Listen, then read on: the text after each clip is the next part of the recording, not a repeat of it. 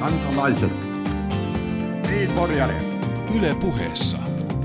Leikola ja Lähde. Jos tämä asia ei pian selvene, minä menen radioon ja pidän puheen. Perjantaisin kello yksi. Se on taas se aika viikosta, että on tämä aika viikosta. Hyvää tätä aikaa itse kullekin säädylle ja eurorälssille. Ja taas on säädyt muuten sotkeutuneet toistensa asioihin, vai mitä Markus? No eikö se nyt ole vähän niin kuin tämmöisessä modernissa yhteiskunnassa tupannut viimeiset muutama sata vuotta olemaan asianlaita viikolla jos toisellakin? Mutta tuota, onko, oleko, onko se nyt niin, että minä olen tänä aamuna herännyt vuoteesta salaliitto jalalla, jos, jos minusta tuntuu, että nyt, nyt kapitalisti yrittää taas vaikuttaa ö, sosialistipuolueen puheenjohtajavalintaan? Mites ihmettä tuolla tarkoitat, sinänsähän se nyt ei olisi ihan täysin ensimmäinen kerta. Onko siis, tarkoitatko sitä, että onko taas CIA-rahoja kuljetettu tuota Ruotsista salkussa Suomeen, kuten taannoin? Ei nyt ei puhuta appelsiinikaupasta, vaan nyt, nyt, on, nyt on kyse ihan, ihan tämmöisestä monopolista. Siis, ja nyt tarkoitan tätä monopolilautapeliä, että nythän, siis tämähän on ihan törkeää, koska siis teollisuushan on ilmoittanut rakentavansa Suomeen tehtaan. Hetkinen, eikö tämä hallitus nyt ole lopullisestikin tehnyt kaikkensa mahdollisensa sen eteen, että teollisuus ei Suomessa menestyisi ja sitä varten tarvitaan Antti Rinne? No niin, ainakin Antti Rinteen mielestä. Mutta kuinka kohan paljon niitä muita mahtaa olla, jotka on sitten samaa mieltä, kun yhtäkkiä käykin ilmi, että tota, ei tämä nyt ihan ilmeisesti kaikki ole sittenkään, täytyy varoa sanoja, mutta ihan kaikki ei ole ihan väärin sammutettu sitten kuitenkaan.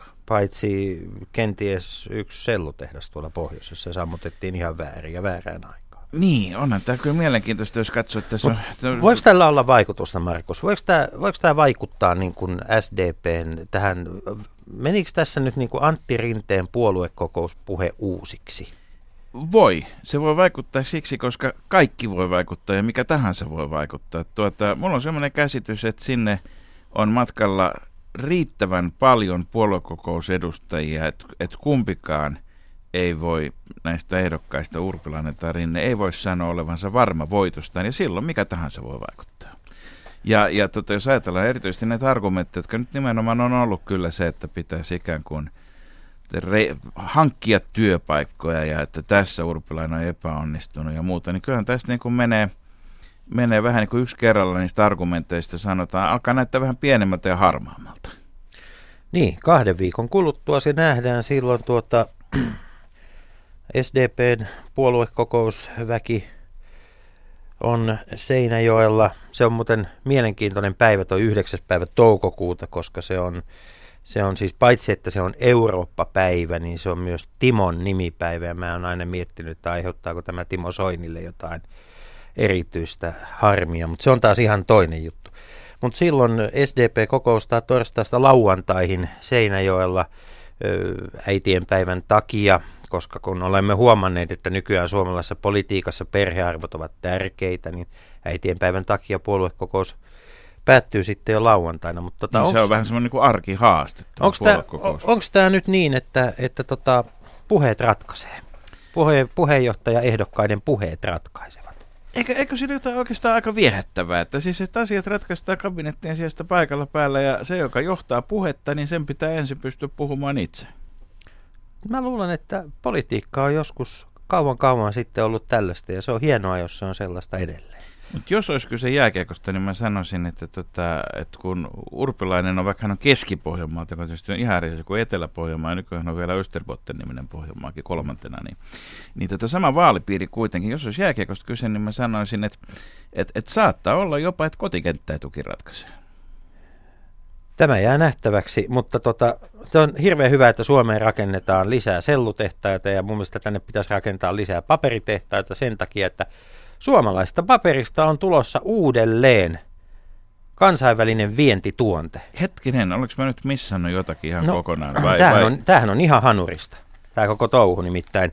Ensin, siis tällä hetkellä siis äh, Itellan, Itellan nettikauppa on aivan solmussa, koska, koska koko maailma haluaa nuolla Tommo Finlandia.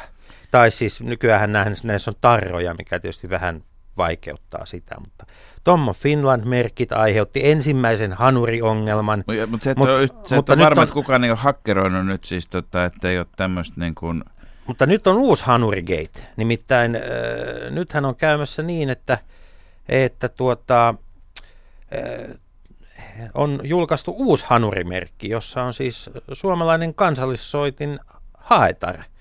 Ja tässä merkissä on kuulkaa asiantuntijoiden mielestä nappulat väärinpäin. Markus, sinä kun olet Sirmakan taitaja, niin onko nyt näin, että Kyllä, kyllä se on näin, että tuota pienohaittaria voi selvinpäin soittaa ainoastaan siten, että sormi on oikealla ja, ja tuota, nämä tuota, näppylänäppäimet vasemmalla ja sitten jos ollaan tuota, huomattavasti muussa tilassa, niin sitten ei ole luultavasti enää selkoa itselläkään, että miten päin sitä soitetaan, mutta se on eri asia, mitä Tässä tulee. merkissä on kyllä neljä kappaletta tuommoisia juhannuskoivuja selkeästi tuolla takana. Että onko tässä nyt kyse siitä, että kaikki on vinksin vonksin tai ainakin heikun keikun? Ei, mutta sen sijaan mä luulen, että tässä on nyt keksitty, siis itsellähän menee, tuota, siellä on isot yhteet ollut ja ne mm. menee tappeluun. Musta Mä luulen, että tässä on nyt keksitty tämmöinen vihdoinkin tämmöinen innovaatio, jota peräänkuulutetaan. Että Suomesta voisi tulla virhepainatusten johtava maa. Virhepainatukset on kaikkein arvokkaampia postimerkkejä. Keräilijät maksaa tuhansia, kymmeniä tuhansia, satoja tuhansia. Ruvetaan painamaan pelkkiä virhepainatuksia. Mutta jos palataan vielä tähän Touko Laaksosen, äh, siis... Äh, Sotaveteraani Touko Niin. Laaksonen. su- suomalainen sotaveteraani, hänen, hänen sota-aikana puhdetöinään tekemiä postime- ku- kuvia otetaan vihdoinkin postimerkkeihin, niin, niin sitten, sitten jotkut kansanedustajat kehtaavat vastustaa moista. Mun mielestä se on aivan törkeää sotaveteraanien halventamista. Ja kun, kun Perehdy Helsingin Sanomissa kerrottiin, millaisia kirjeitä apulaisoikeuskanslerille on tullut jo tässä suvivirsigeittiin liittyen, niin siellä oli eräskin sanonut, että tuota, kun hänen isänsä taisteli kolme vuotta rintamalla sen vuoksi, että Suomessa saisi suvivirsi soida, niin kyllä minusta Touko Laaksonenkin on kolme vuotta sen edestä taistellut hyvinkin, ellei, ellei pitempäänkin, että suvivirsi saa soida. Eli, eli tota, loukataanko tässä nyt suvivirttä sitten vielä samalla yrittämällä kieltää Tomo Finland postimerkit? Kysyn minä, vaan. En minä tiedä, mutta toivottavasti Suomi säilyy niin vapaana maalta, maana, että tällä saa pyllyjä raapustella jatkossakin. Mutta sen sijaan tuota, ihan toisen näköisistä raapustamisista on kyse Mäntsälässä ja en nyt viittaa siihen, että kyseessä olisi kapina vielä, vaan, vaan tuota, Vladimir, siellä, Vladimir Putin laulaa, että on Mäntsälä mielessään. niin, siellä sijaitsee nimittäin Yandexin, joka on Suomessa vähemmän tunnettu kuin Google tai Microsoft yhteensä, mutta, mutta sinne on, on, on, tuota, on, on sovittu, että siellä, sinne tulee tuota, iso tämmöinen serverisali, jossa sijaitsee tiedot kaikista venäläisen hakukoneen käyttäjien hakukäyttäytymisestä, joka on tietysti mitä kiinnostavinta käyttäytymistä. Niin, tota, kun tässä jo alussa viitat, viittasin tähän, ja viittasin, en siis twiitannut, koska tällaista ei enää uskalla twiitata, siis siitä, että e, joku voisi herätä ö, tämmöisellä, tämmöisellä salaliittojalalla, niin Vladimir Putin on eilen äh, tavannut nuoria venäläisiä toimittajia ja kertonut heille muun muassa varman tiedon siitä, että internet on Yhdysvaltain keskustiedustelupalvelu CIA-projekti. Puhutko nyt samasta Vladimir Putinista, joka vastasi televisiossa Edward Snowdenin kysymykseen, urkitaanko Venäjällä tietoja, että ei missään nimessä? Ja tuota, hän, tämä samainen Vladimir Putin, joka siis vastasi, kuten äsken sanoit Snowdenille, niin sanoi myös, että, että, että venäläisten pitäisi varoa Googlen käyttöä, koska, koska tuota, kaik, siellä kaikkea tietoa siellä Googleissa tarkkaillaan. Ja sen lisäksi hän sanoi, että koska tämä Yandex, joka on rekisteröity osi ulkomaille ja yrityksen johtotehtävissä on paljon amerikkalaisia eurooppalaisia, ja joka siis rakentaa konesalia Mäntsälään, niin suottaapi olla, että viranomaiset joutuvat sen toimintaan jotenkin puuttumaan. Muista nyt jostain niin mennyt sitä vauhtia, että tällä viikolla lähti Venäjän Facebookin, eli V-kontaktin perustaja, ilmoitti, että hän pysyy jatkuvasti Venäjän rajojen ulkopuolella oman turvallisuutensa vuoksi. Hmm. Ja, ja tota, seuraavaksi käydä Yandexin kimppuun, niin kysymys kuuluu, että, että löytyykö hän sieltä Venäjältä kuinka monen viikon jälkeen enää kuinkakaan montaa semmoista internetpalvelua, että venäläiset uskaltaisivat käyttää tai käyttäisivät vapaasti, jonka johtaja on jollakin lailla vielä ikään kuin omissa terveissä ruumiin ja sielun voimissa? En tiedä, kunhan nyt ei vaan menisi Venäjällä tinahatut ja, ja tota sotilaskypärät sekaisin. Yle puheessa. Perjantaisin kello yksi. Leikola ja Lähde. Ja tervetuloa tähän meidän suureen Eurooppa-edustaja kerrallaan, vaikka väkisin lähetykseemme Teikä Tiilikainen. Kiitos. Rupesin oikein miettimään, että millä nimellä sinua pitää tituleerata tällä kertaa, kun olet ollut niin monessa eri lähetyksessä, niin monentyyppisessä ulkopolitiikan asiantuntijaroolissa. Mm. Kelpaisiko ulkopoliittisen instituutin johtaja ja ulkopolitiikkalehden vastaava päätoimittaja? Kelpaa mainiosti. Mutta tuota sen lisäksi tunnet oikein hyvin tämän, tämän myllyn, jossa tänään puhutaan, eli Euroopan unionin, koska olet ollut aikanaan muun muassa EUn perustuslakikonventin jäsen.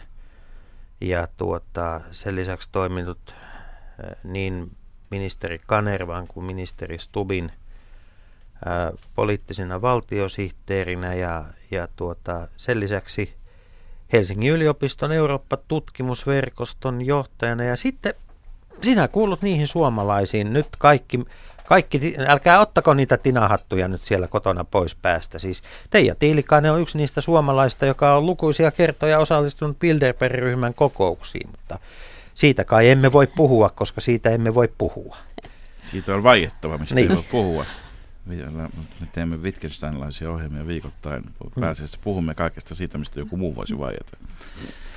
Mutta tota, jos lähdemme taklaamaan tätä urakkaa, niin siis kysymys on, kysymys on siitä, että tänä keväänä olemme muutenkin yrittäneet pitää tätä, näitä eurovaaleja tässä esillä.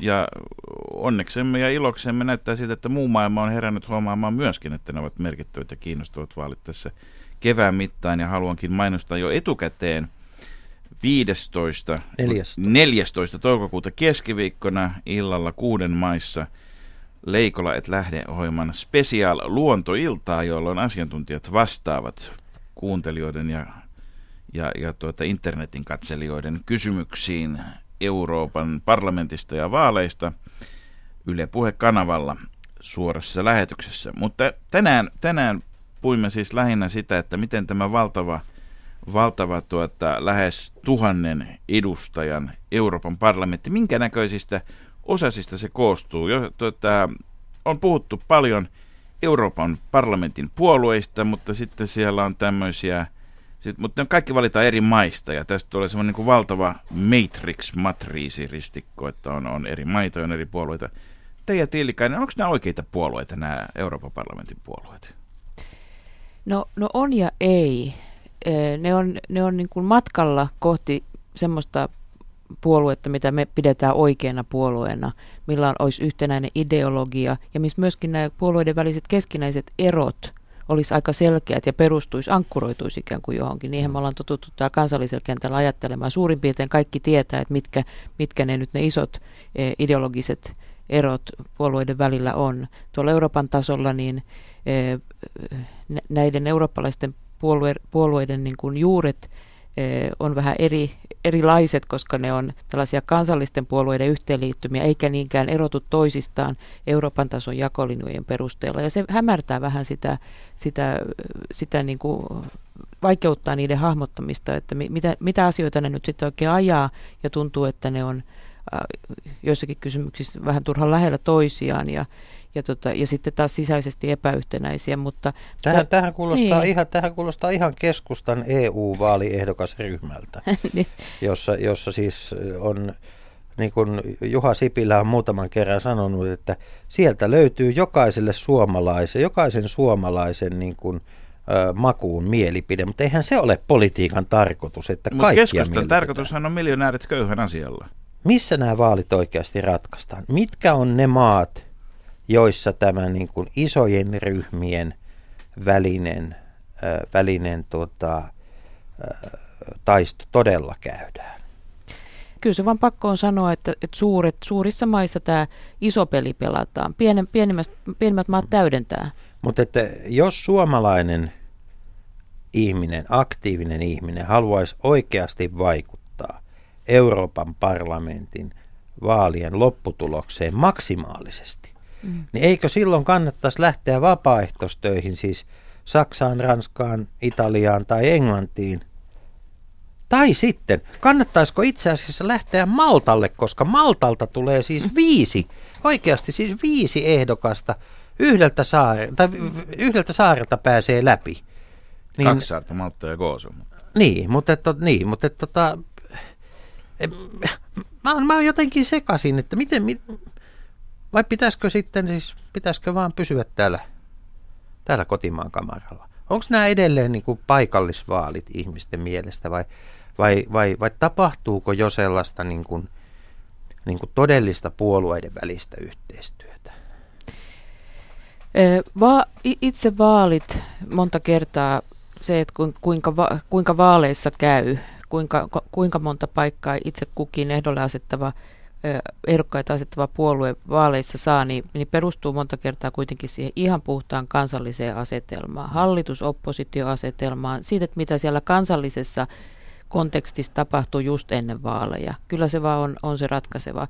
Mutta s- sitten kun vaalit on käyty ja miten, miten sitten ne puolueryhmät ensinnäkin muodostetaan, minkälaisia ryhmiä syntyy parlamenttiin, tässä on niin yksi, yksi avainvaikuttamisen paikka minkälaisia ryhmiä syntyy ja mitä, miten ne ryhmät asemoituu siellä parlamentin vaikuttamisjärjestelmässä, valiokuntien puheenjohtajistossa, kuinka ne jakaa sitten niitä tulevia vaikuttamispaikkoja. Tässä olisi aktiivisella kansalaisella niin toinen vaikuttamispaikka, e, Eli, eli jos pystyy sitten jotenkin ohjailemaan niiden puolueryhmien toimintaa, niiden ohjelmaa tai, tai, tai sitä, miten ne asemoituu. Se on, se on se toinen vallan jakamisen tilanne. Mä kysyn vielä yhtä asiaa. Onko näillä niin kuin Euroopan parlamentin pienemmillä puolueryhmillä oikeasti mitään valtaa? Vai onko se niin, että ne on nämä isot ryhmät, jotka keskenään jakaa tärkeimmät paikat ja, ja huolehtii sitten siitä, että miten asiat hoidetaan. Että on, onko Euroopan parlamentissa edes apupuolueita? Niin.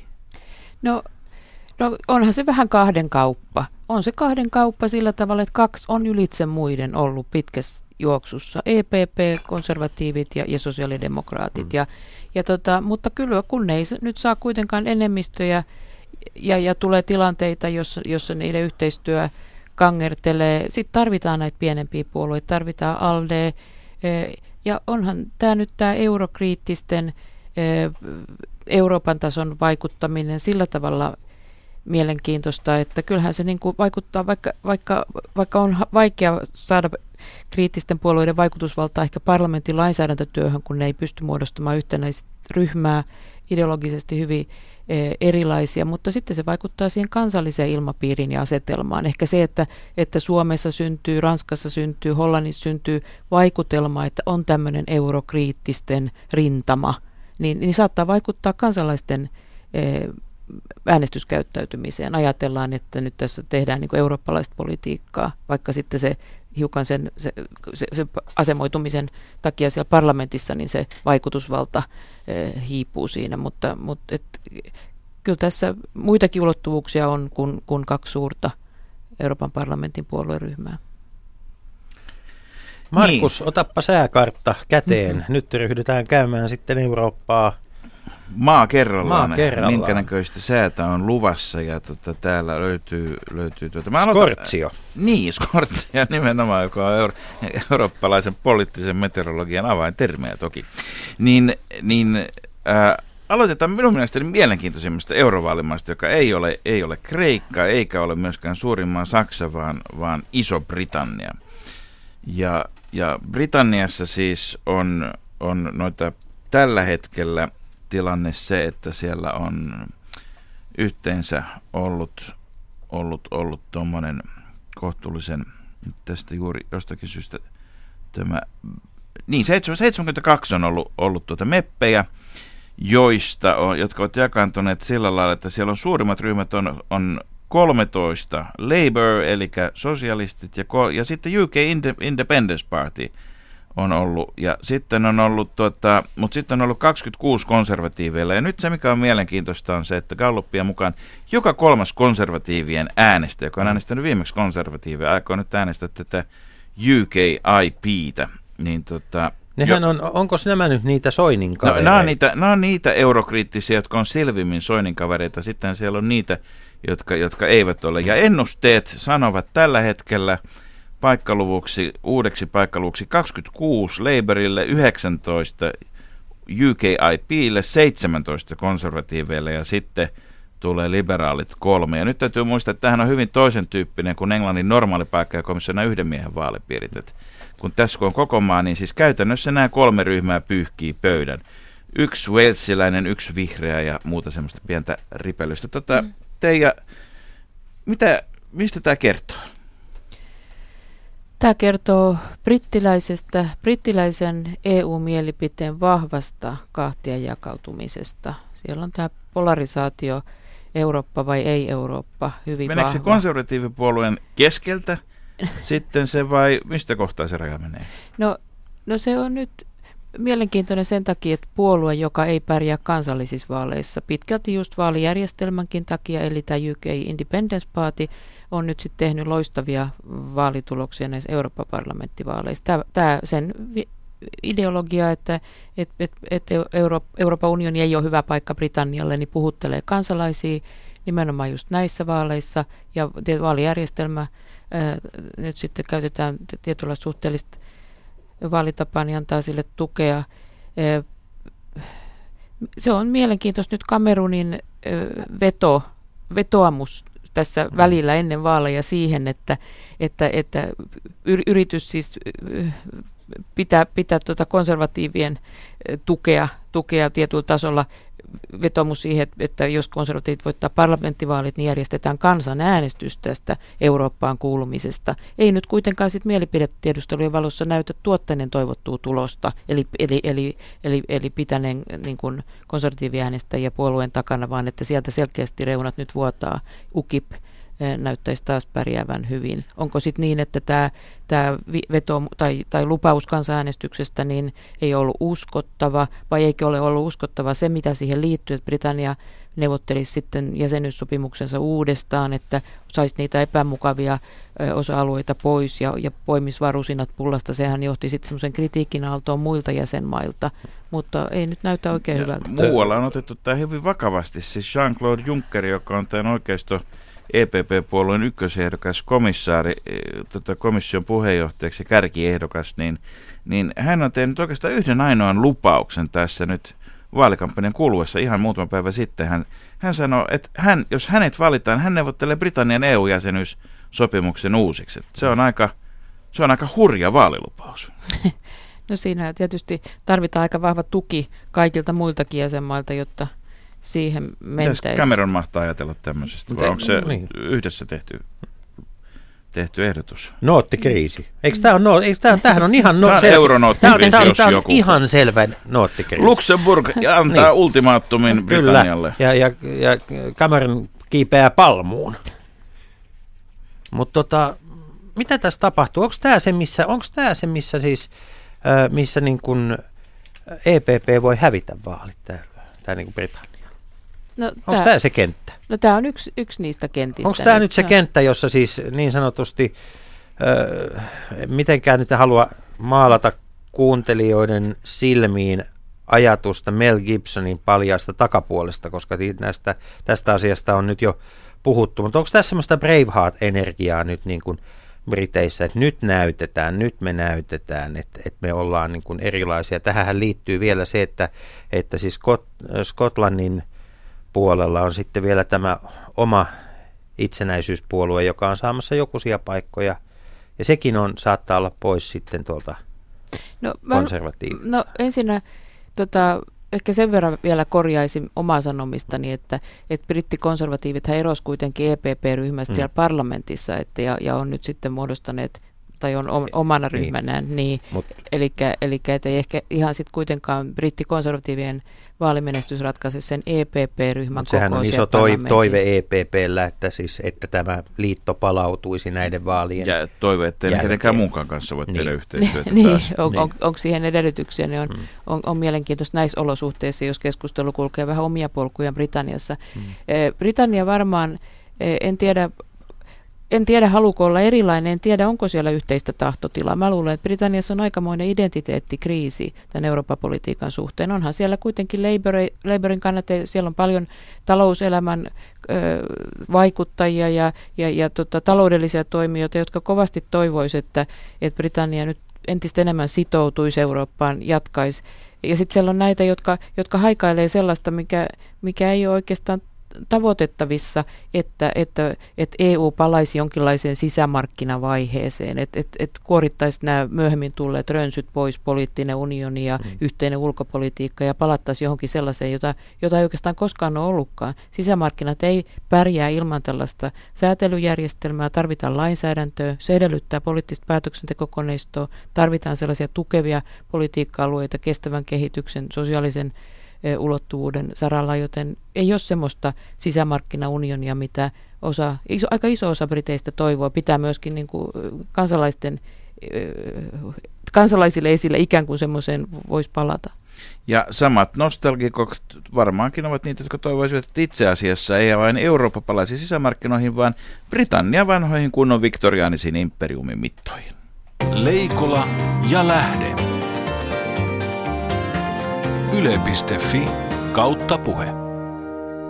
No sitten mennään siihen EU-maahan, jota ei voi sivuuttaa, tulipa idästä, lännestä, etelästä tai pohjoisesta, eli Saksasta, koska se on keskellä ja se on isoin. Ja saksalaisia parlamenttipaikkoja, kuulkaa, niitähän, niitähän piisaa tuota... 99. 99 sanoo, että Suomessa on 200 kansanedustajat, onko se liikaa, mutta pelkästään europarlamentissa on hmm. 99 saksalaista, jotka, jotka jakautuvat tällä hetkellä siten, että siellä on ja ennusteet suluissa heti perässä, eli 42 on kristillisdemokraatteja, heidän bayerilaisia CSU liittolaisiaan ja uusi ennuste on 39, eli aika lailla samoissa pysyisi.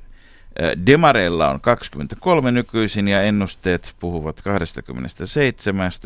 Sitten keskustaliberaalit FDP eli ALDE 12 ja ennuste tuota, näille veikkaa sitten melkoista romahdusta kolmeen. Vihreillä 14 ja ennusteen mukaan 10. Vasemmisto Linkke 8 ja ennusteen mukaan 7 pysyisi suht koht ennallaan. Ja sitten näyttäisi siltä, että tuota, tämä uusi niin sanottu professori eurokriittinen ryhmä Alternative für Deutschland AFD olisi saamassa kuusi paikkaa uutena ryhmänä ja piraatit menossa menossa tota, mahdollisesti kahdella paikalla myöskin, myöskin, myöskin läpi. Tota, onko Saksat kuitenkin tukevasti Angela Merkelin ohjauksessa vai, vai tota, onko sielläkin eurokriittisyys jotenkin sotkemassa kuvioita sitten isommassa mitassa? Kyllä, kyllä näyttää siltä, että, että, että Merkel vie edelleen jo toi liittopäivä vaalien tulos, tietysti hänen ja hänen puolueensa menestys siinä, niin edelleen vaikuttaa näissäkin vaaleissa. Tämä Alternative for Deutschland on aika, saksalaiset pitää aika, aika tällaisena omintakeisena ryhmittymänä ja, ja, ja on veikkauksia myöskin siitä, että, tai, tai pohditaan, että kuinka kauan se ylipäätään pysyy kasassa. Nyt tietysti jos tämä vaalimenestys, mitä kallupit povaa, niin toteutuu, niin, niin voi olla, että, että pysyykin kasassa ja vaikuttaa saksalaiseen politiikkaan, mutta sehän on sillä tavalla erilainen eurokriittinen. Saksasta puuttuu se, sen, sellainen Eurooppa-kriittinen puolue. Eikö, eikö tämä nyt ole siis, tämä on hirveän yksinkertaista, koska lähestulkoon kaikkialla Eurooppa-kriittisyys on Saksa-kriittisyyttä. Niin millä, millä ihmeellä sitten lietsot Saksaan Saksan vastaisen puolueen? Et kun ne, siis Kyllähän Saksa on, jos mikä Saksa, on kunnostautunut itsensä häpeämisessä, kuule joo, joo, joo, se, eniten. Se, se, se, se, siinä Markus sulla on pointti, mutta se on ihan eri pointti. Siis, eikö tämä koko, koko, tämäkin kerro siitä, että Eurooppa on yhä, eurooppalainen päätöksenteko on yhä saksalaisen se mielikuva siitä, kuka Eurooppaa johtaa. Se on, tämä on niin kuin Angela Merkelin show. Et hän on se, ja kaikki, nämä, kaikki, nämä, niin kuin, kaikki nämä muut eurooppalaiset johtajat hänen rinnallaan. Puhutaan sitten Krimistä, puhutaan Kreikan asioiden hoitamisesta, niin ensin mesotaan ja sitten mennään kysymään Angelalta, että äiti Angela, miten me tämä homma hoidetaan? No, on, on, on se näin.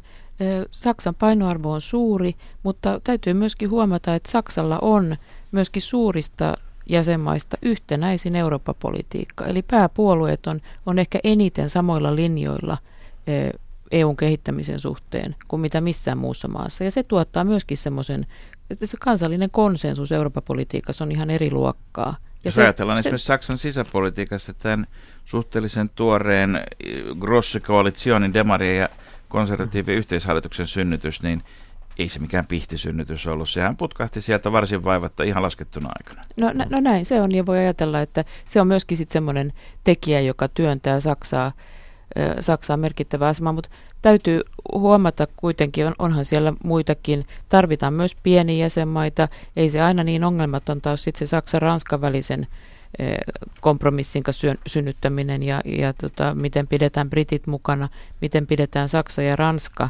samoilla linjoilla su- suhteessa, suhteessa tai kysy, Britannian jäsenyyskysymyksessä esimerkiksi ne on aika lailla eri, eri linjoilla, että, että Saksa johtaa, mutta tarvitsee siihen sitten kyllä muita rinnalleen. Mutta Saksan, Saksan Eurooppa-kriittisyys on mielenkiintoista. Eh, Saksan kansainvälinen rooli ja vaikuttaminen on kiinni eh, EUn yhtenäisyydestä. Se on riippuvainen siitä. Eli Saksa ja Eurooppa on sillä tavalla eri, eri, eri tavalla naimisissa keskenään kuin mitä, mitä ehkä varsinkaan muut, muut suuret jäsenmaat on. Ja se heijastuu siihen, että ei ole sellaista Eurooppa-kriittisyyttä, joka vaatisi Saksan eroa EUsta. Ja enää jää pohdittavaksi kaksi kysymystä. Kumpi on kumman osavaltio, Saksa, EUn vai EU Saksan? Ja sitten tietysti Saksan vaaleissa jännitä, jännitetään sitä, että nouseeko Euroopan parlamenttiin edustajaryhmästä, jonka nimi on Nationaldemokratische Partei Deutschlands. Nyt sekin kortti tuli käytettyä. Mutta muilta osinhan on, Saksa on niin tylsä että mennään... mennään tuota, Vähän niin kuin saksalainen jalkapallo. vähän niin kuin saksalainen jalkapallo. Se, se toimii, mutta ketään ei kiinnosta miksi. jyystö, Sie- jyystö. No Siellä, on, siellä on DIN-normit käytössä. Mennään, mennään Ranskaan, koska, koska tuota. Ranskassa kuohuu aina ja, ja kuohuu eurovaalien alla mitä suurimmassa määrin. 72 parlamenttipaikkaa, eli, eli erinomaisen iso maa. Ja, ja nämä jakautuu sillä lailla, että siellä on EPPssä kolmesta eri ryhmästä, UMPstä, NCstä, LGMstä on yhteensä valittiin viimeksi 29 edustajaa ja nyt tämä Union pour un mouvement populaire, eli siis ö, kansanomaisen liikkeen puolesta liitto, onpas siinä nimi. 21 paikkaa, eli pieneni selkeästi tämä, tämä tuota, oikeistoryhmittymä, mutta sitten Front National, joka on ollut montakymmentä vuotta jo hyvin vahva ja Le Penin perheen sukudynastia, euro, eurokriittinen, vähin, vähintäänkin myös muukalaisvihamielinen ja varsin yleisesti äärioikeistolaisena pidettävä, niin heillä on ollut kolme paikkaa aikaisemmin ja nyt povataan 20, eli, eli valtavaa vaalivoittoa.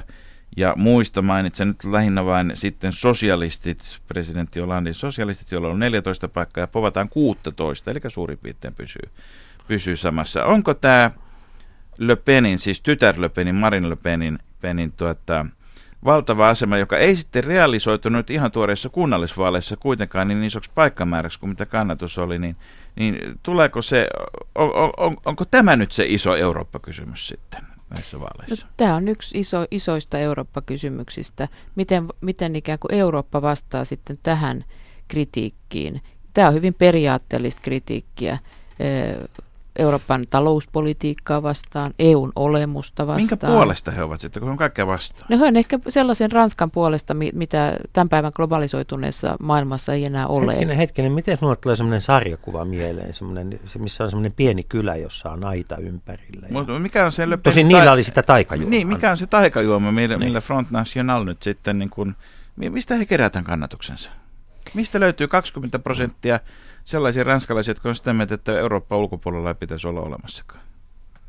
Niin, tämä on hyvä kysymys. Tämä on, tää on siis tietysti samalla tämä on Euroopan unionin vastaisuutta, tämä on globalisaation vastaisuutta, tämä on, tää on sellaisen ranskalaisuuden haikailua, johon voi olla vaikea palata, kun, kun talous Ranskalaista on globaalia. impivaaralaisuutta. No ehkä, ehkä näin voi, näin voi kuvata. Mutta oui. mut, mut se kertoo jostain myös eurooppalaisella tasolla, että tällainen, tällainen ajattelu on, on kasvussa monessa maassa ja tietysti nyt tässä valitaan johtoa, demokraattista johtoa Euroopan unionille, jon- jonka pitää tietysti jotenkin vastata tähän haasteeseen, pohtii tätä kysymystä. Anteeksi, mulle tulee vähän mieleen toi Eemeli, kun siis Molskista. ei, ei Molskista, vaan Eemeli Ruotsista. Eli tuota Vaahteramäen Eemeli, jossa siis kyläläiset keräsivät rahaa, että lähetetään Eemeli Amerikkaan. Niin jotenkin mulle tulee kyllä sellainen olo, että ranskalaiset on sitä mieltä, että onpas nämä tyyppejä, lähetetään nämä kiusaamaan muuta Mutta hetkinen, euroa. hetkinen, jos Marine Le Pen lähetetään Strasbourgiin, hän pysyy Ranskassa edelleen. Pahus. Tämä on muuten hyvä teoria. Pahus. Tuota, mutta miten, Teija Tiilikainen, miten on mahdollista, että, että tuota, Ranskaa hallitsee tällä hetkellä sosialistipuolueen ottama hallitus, ja se on saamassa 18 prosentin kannatuksen EU-vaaleissa. Se on se taikajuoma varmaan. Miten tämä, miten tämä on mahdollista? Ja siis heidän aiempi kannatuksensakaan ei ollut tämän kummoisempi. Mm. Se, on, se, on, se on vaikea kysymys. Täällä on nyt so, sosialistit, sekä presidentti että tätä hallintoa pidetään epäonnistuneena. Hallinnossa on tehty vaihdoksia. Mm. Tietysti tämä, tämä hallituksen ja presidentin heikko suosio heijastuu mm. sitten näissä, näissä vaaleissa.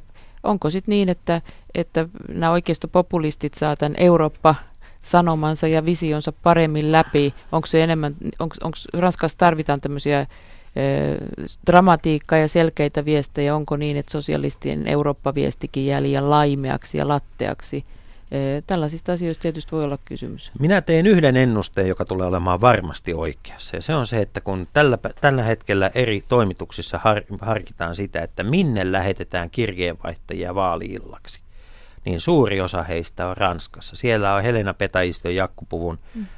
rinnalla on kukaan kova tungos, koska sieltä halutaan kertoa se näiden vaalien suuri tarina. Leikola ja lähde. Yle Puhe. Ja jatketaan Euroopan turnetta, kun ollaan täällä latinalaisilla alueilla, niin mennään siitä, siitä tuota vielä vähän pitemmälle Viva Espanja, jossa on 50 parlamenttipaikkaa ja oikeisto Partido Popular 23, ennuste, tällä hetkellä ennuste 19, sosialistit 21, ennuste 17 ja sitten – ripauksia muille. Katalonialaiset, jotka haluavat itsenäisyyttä, jakaantuvat useaan eri ryhmään. Siellä on Esquerra Siinähän sitä itsenäisyyttä sitten on. Katalonia on vihreät, katalonilaiset kahta paikkaa ennustetaan ja sitten on, on Coalition por Europa, joka on eurooppamieliset katalonialaiset yhtä paikkaa ja sitten on Vaskien kansallisille yksi paikka ja sitten on vielä Ciudadanos Partido de, de la Ciudadania kansalaispuoluekin yhtä paikkaa, kaiken näköistä. Mutta oikeiston, vasemmiston jako. Tuota, Teija Tiilikainen, ulkopoliittisen instituutin johtaja, onko, onko tota Espanja nyt, näkyy, näkyykö tämä eurokriisistä jaloilleen pääseminen jollakin lailla näissä puolueiden kannatussuhteissa Espanjassa ja näkyykö se espanjalaisessa europolitiikassa? No en, en tiedä, tuntuu nyt, että espanjalaista keskustelua – hallitsee pitkälti kansalliset teemat. Tietysti tämä Katalonian eh, itsenäistymispyrkimys ja siihen liittyvät asiat on, on, on pinnalla. Eh, tässä on ehkä vielä nyt tämä lopputulema tämän talouskriisin osalta Espanjan, Espanjan suhteen niin kuin näkemättä ja tekemättä. Näkymä näyttää paremmalta, mutta huikea nuorisotyöttömyys, alueelliset erot, erot valtavat. Et, et tuntuu, että siellä joudutaan pohtimaan näitä kansallisia kysymyksiä. Eurooppa-teema ehkä vähän taka-alalla, mikä saattaa sitten heijastua siinä, että se kotimaan poliittinen asetelma on kuitenkin se, joka e-, ennen muuta vaikuttaa tähän eurovaalienkin tulokseen. Tota, nyt esitän erittäin tärkeän poliittisen kysymyksen. Meillä on ensi viikolla pelataan kaksi mestareiden liigan välierän toista osaottelua, jossa siis äh, haetaan, ja molemmissa, molemmissa espanjalaisen joukkue on mukana. Jos Espanja menestyy niin kuin mestareiden liigassa, jos siellä nähtäisi vaikka espanjalainen loppuottelu, niin voiko tällaisella asialla olla vaikutusta kansallistunteeseen ja sitä kautta eurovaalien tulokseen? Siis Onko tämmöinen mahdollista? Kyllä varmaan, jos ajattelee, että kyseessä on sellainen maa kuin Espanja, sellainen jalkapallomaa, niin varmaan kaikki on mahdollista. Toisin sanoen, että se on niin kuin, ne muuttuja riittää. Hmm.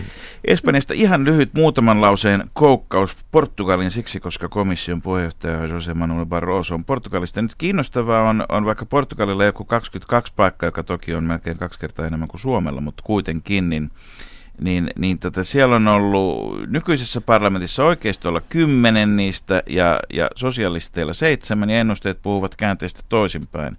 Sosialistit saivat kymmenen ja oikeisto saisi kahdeksan. Onko Barroso semmoinen profeetta, joka ei todellakaan ole omalla maallaan minkäännäköisessä kuosissa, vai mitä hänestä ajatellaan Portugalissa ja vaikuttaako se näihin vaaleihin? No kyllä, kyllä Barroso on tärkeä henkilö portugalilaisesta näkökulmasta varmasti tärkein eurooppalainen vaikuttaja tämän asemansa takia pitkä, pitkään, kun on ollut tässä tällä paikalla, niin Portugalissa katsotaan, että, että vaikka komissaarit ja komission puheenjohtajasta puhumattakaan ei nyt ole siellä kansallisella asialla, mutta onhan tämä näkyvyys ja oma mies tärkeällä paikalla vaikuttanut. Mutta mä luulen, että vaaliasetelma jälleen kerran tässäkin kohtaa vaikuttaa kotimaan politiikka enemmän kuin kuin että se, että Barroso EPP-läisenä konservatiivina vetäisi siellä puolueen kannatusta ylös. Tai että hänen onnistumisensa tai epäonnistumisensa vaikuttaisi jotenkin Portugalin vaalitulokseen.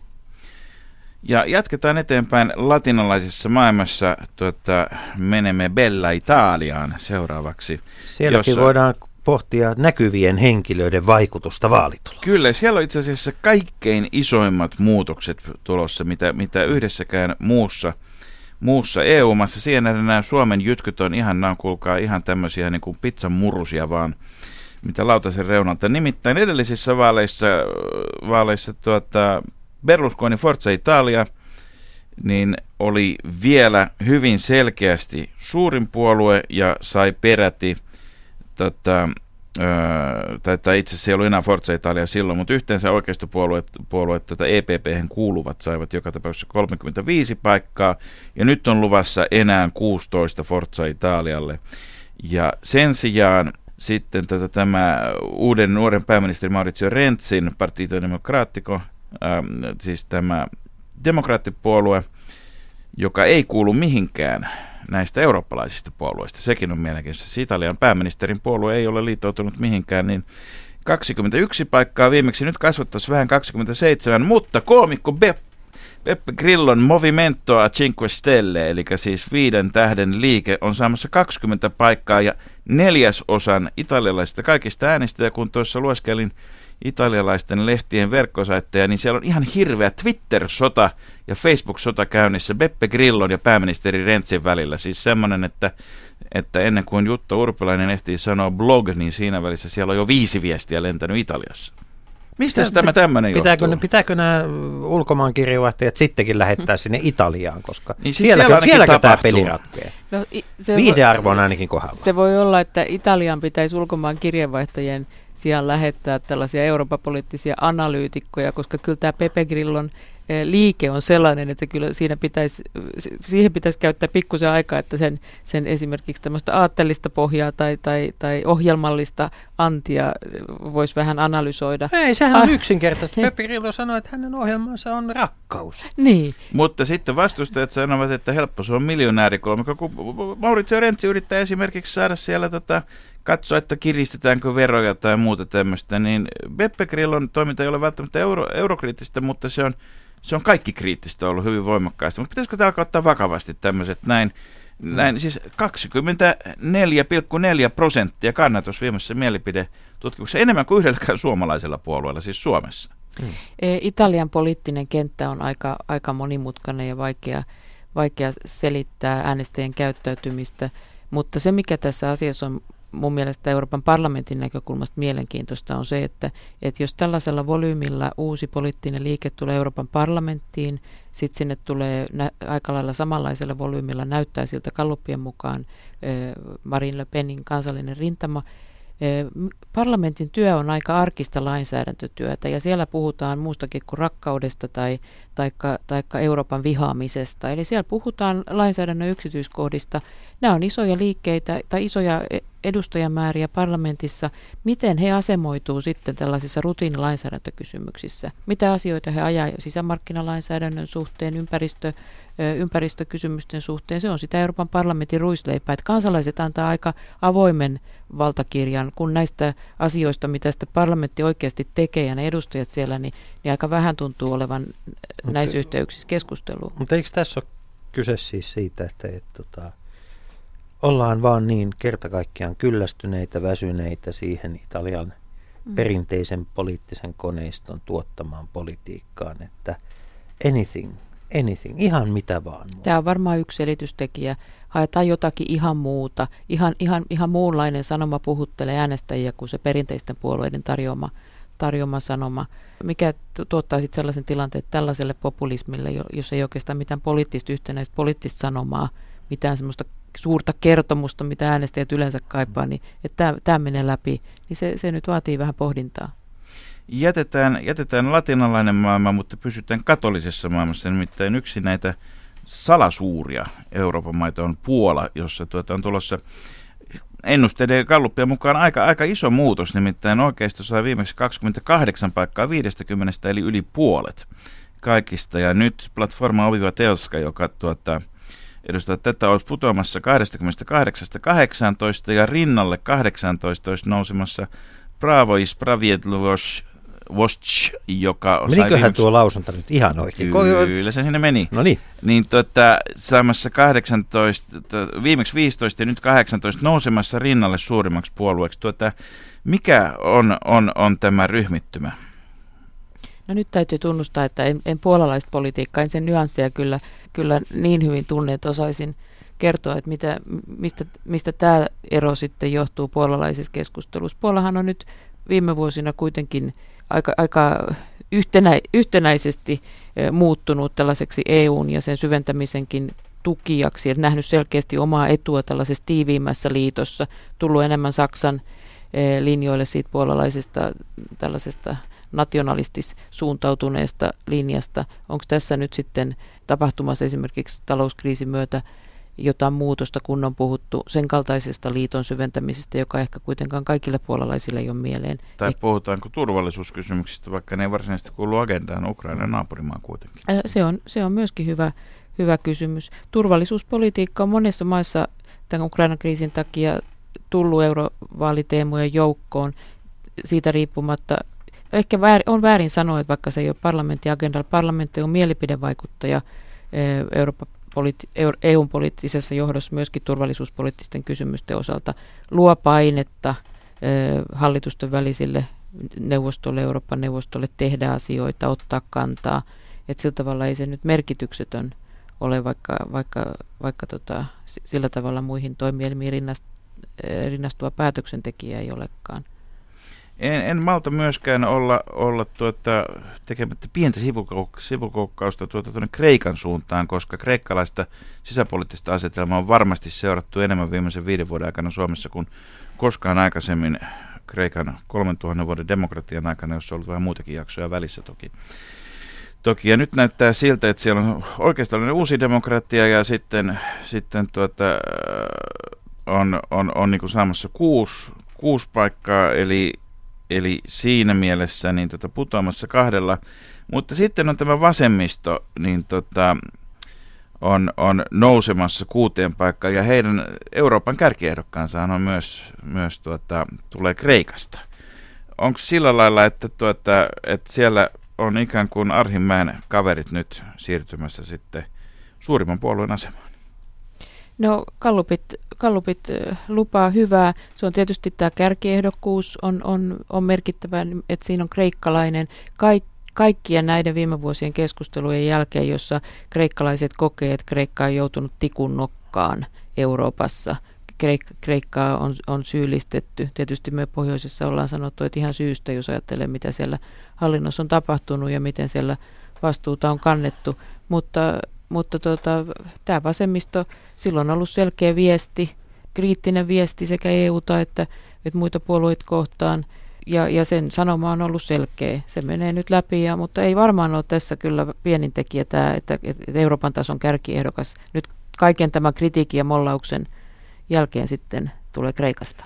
Niin Kreikassa tämmöiset, voi sanoa, että oikein, vasem, oikein vasemmistopuolueet ovat saamassa itse asiassa yhteensä, yhteensä yli 35 prosentin kannatuksen nyt tämän hetken tuota ennusteiden mukaan. Se on aika, se on aika poikkeuksellinen tie verrattuna muuhun Eurooppaan. Se on poikkeuksellinen tie, mutta Kreikka tietysti on, on nyt ollut aika poikkeuksellinen tapaus ja se, mitä, mitä siellä on kun on näitä rankkoja talousuudistuksia viety läpi, niin se sisäpoliittinen tilanne, jonka se on tuottanut ja, ja, ja se kritiikki. Semmoinen tekijä, mitä nyt ei ole keskusteltu paljon, mikä, mikä on se arvotuksellinen tekijä ja, ja tulee vaikuttamaan eh, näihin vaalituloksiin, on tietysti tämä äänestysaktiivisuus eli äänestysprosentti. Ja se on mm. ollut aina eurovaaleissa vaikea arvioida. Ne on yleensä aika poikkeavia siitä, mitä muissa kansallisissa vaaleissa on ja, ja, ja saattaa sitten aika tavalla kuitenkin ratkaista vaalitulostakin. Tietyt puolueet pärjää paremmin, paremmin jos, on, jos on alhainen äänestysaktiivisuus, koska ne saa muita paremmin mobilisoitua omat porukkansa liikkeelle. Mutta sitten Kreikassa on vielä, tota, täytyy mainita, että paitsi että tämä Syritsa, joka, joka siis on Aleksis Tsipra, Tsipraksen tämä kärkiehdokkaan johtama, on, on niin kuin vasemmisto suurimpana 26 prosenttia, mutta kolmantena on tämä kultainen aamunkoitto, eli äärioikeistolainen puolue, jonka johto on ollut vankilassa ja joka on lähestulkoon kielletty ja muuten. Onko Kreikka niin kuin pysyvästi jakautumassa ja polarisoitumassa? Demarit alkaa jo hävitä lähes kokonaan tästä tuota, pois. Pane Lenio sosialistiko kinima, eli, eli tuota, nykyisin tuon Venizeloksen niin tuota, johtamat Pasokin sosialistit, niin, tota, niin he on saamassa yhden ainoan paikan enää. 7 prosentin kannatus, että et, johon nähden siis Jutta Urpilaisen demarilla on kuitenkin yli kaksinkertaisesti suurempi kannatus vielä.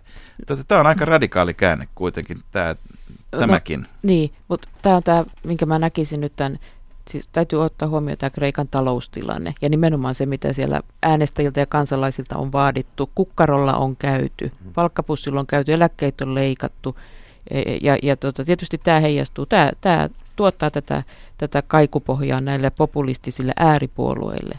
Kreikassa aamunkoitto saattaa olla kultainen, mutta keskitie siellä ei sitä politiikassa ole. Markus, mennäänpäs kurkkaamaan Unkariin. Unkarissa tota on vastamikään pidetty parlamenttivaalit ja siellähän Fides, joka tuota, on siis aloitti aikoinaan vallankumouksen tai parikymmentä vuotta sitten tämmöisen nuorten demokraattien ja, ja vähän niin kuin hippiliberaalipuolueena, mutta osoittautunut erinomaisen äärioikeistolaiseksi, niin tota on – Saamassa 46 prosenttia ja, ja tuota puolet paikoista. Kyllä, pitä, pitämässä. Ja sitten ennen kaikkea Jobbik, joka nyt on mahdollista, mm. mahdollista niin kuin, riippuu vähän mittarista, mitä käytetään vielä äärioikeistolaisempi, on sitten tulossa sen jälkeen. Onko tuota, unka, kysytään teitä Tiilikainen näin radikaalisti, onko Unkarilla eurooppalaista tulevaisuutta? Jos ajatellaan, että Jörg Haider ja Itävalta mm. suljettiin jossakin vaiheessa vähäksi aikaa pois eurooppalaista yhteistyötä, niin Onko tässä, onko, onko mahdollista, että Unkari voi saada kenkää jostakin? No tässä, tässähän oli jo vähän sen sorttisia keskusteluja se, se, niiden asioiden nojalla, joita Fidesz-puolueen johto siellä nyt viime johtamalla vaalikaudella ennen näitä parlamenttivaaleja toteutti sananvapauden suhteen tuomioistuinten nimityks, nimit, nimityksiä politisoimalla ja niin, niin edespäin. Joutu, jouduttiin käymään jo tällaista keskustelua erityisesti komission johdon ja ja, ja, ja, ja Unkarin hallituksen välillä, että onko nämä kaikki uudistukset EUn perussopimusten mukaisia, eli eivät ole, ja siinä sitten haettiin Un- Un- Unkarin hallitus lupas, lupas muuttaa asioita, jotakin muutettiin, mutta kyllähän tässä oli jo silloin EUn johdolla mielessä se mahdollisuus, minkä, minkä unionin järjestelmä tunnistaa, eli että jos jäsenmaa ei käyttäydy unionin arvojen ja normien mukaisesti, niin se voidaan eh, eh, tilapäisesti sulkea unionin päätöksenteon ulkopuolelle, eli siltä voidaan viedä äänivalta. Käytävää. Pannaan käytävää. Mielenkiintoista, että tässä käytetään myös nyt termiä arvot, joka selvästi ei kuulu esimerkiksi herra Putinin maailmaan, joka käyttää termiä aina kansainvälinen oikeus ja katsoo mm. muodollisesti asioita. Että mm. Jotkin asiat ovat Euroopan unionin rajojen sisäpuolella toisin kuin sen rajojen ulkopuolella, mm. mutta... Euroopan unionin rajojen sisällä meitä lähinnä on Ruotsi. Niin, last but not least, onko, onko tai, tai senast men, men, men, men hemma best, ne on nestan hemma nestan best, niin tota, onko, onko, onko Ruotsin tilanne samanlainen kuin Suomen vai? Ei, koska sosiaalidemokraatit ovat Ruotsissa saamassa isoimman kannatuksen, 29 prosenttia äänistä ja kuusi paikkaa. Niin, tämä varmaan nyt heijastaa sitä, että siellähän on jo eduskuntavaali, parlamenttivaalikampanjat äh, käynnissä, tai että tässä nämä on tällainen, tällainen ennakkovaali voi sanoa, ja, ja, ja tätä, siellä syksyn parlamenttivaaleihin ollaan menossa, ja tämä vaali, vaalitulos varmaan osaltaan sitten heijastaa tätä yle, yleispoliittista asetelmaa. Mikä on, re, re, mikä, on, mikä on siellä Ruotsin oikeiston tilanne, jos he häviävät nämä vaalit merkittävästi? No varmasti se sitten he, on, on, on, vahvistaa sitä trendiä, mikä siellä nyt on ollut, että nykyinen hallituskoalitio on menettämässä suosiota ja, ja sitten sosiaalidemokraatti-vetoinen koalitio, sen, sen suosio kasvaa. Et, et sillä tavalla tämä on se viimeisin mittaus. Voiko tämä tarkoittaa sitä, että siellä hallituspuolueen puheenjohtaja vaihtuu?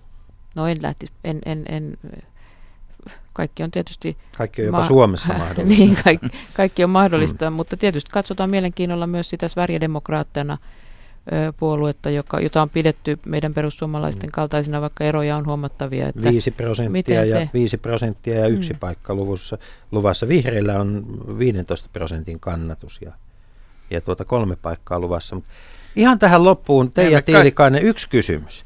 Eikös tämä ole ihan järjetöntä tämä homma, että siis Euroopan parlamentin vaaleja, öö, niin kun, niihin vaikuttaa kansalliset vaalit. Eikö tämä Eurooppa olisi paljon helpommin hallittavissa, jos kaikissa maissa olisi parlamenttivaalit samaan aikaan?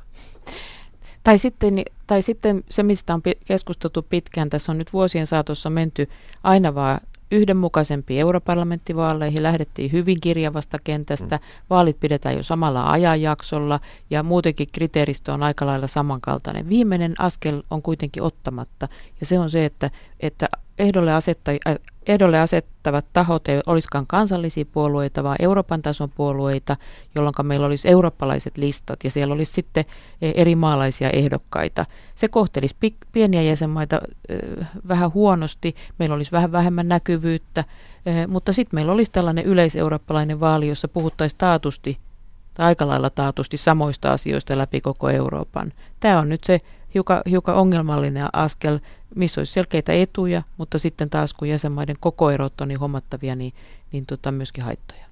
Tästä ja monesta muusta, hyvät kuulijat, jatkamme kevään lähetyksissä ja ennen kaikkea tors, keskiviikkona 14. päivä toukokuuta Leikolan ja Lähteen politiikan luonno, luontoillassa, jossa asiantuntijat vastaavat EU-vaaleja koskeviin kysymyksiin. Ja sinne saa soittaa joko puhelimella tai internetillä kello 18 alkaa, alkaa lähetys. Mutta nyt ei ala mikään muu kuin viikonloppu. Hyvää viikonloppua. Kansalaiset. Niin, Yle puheessa. Leikola ja Lähde. Jos tämä asia ei pian selvene, minä menen radioon ja pidän puheen. Perjantaisin kello yksi.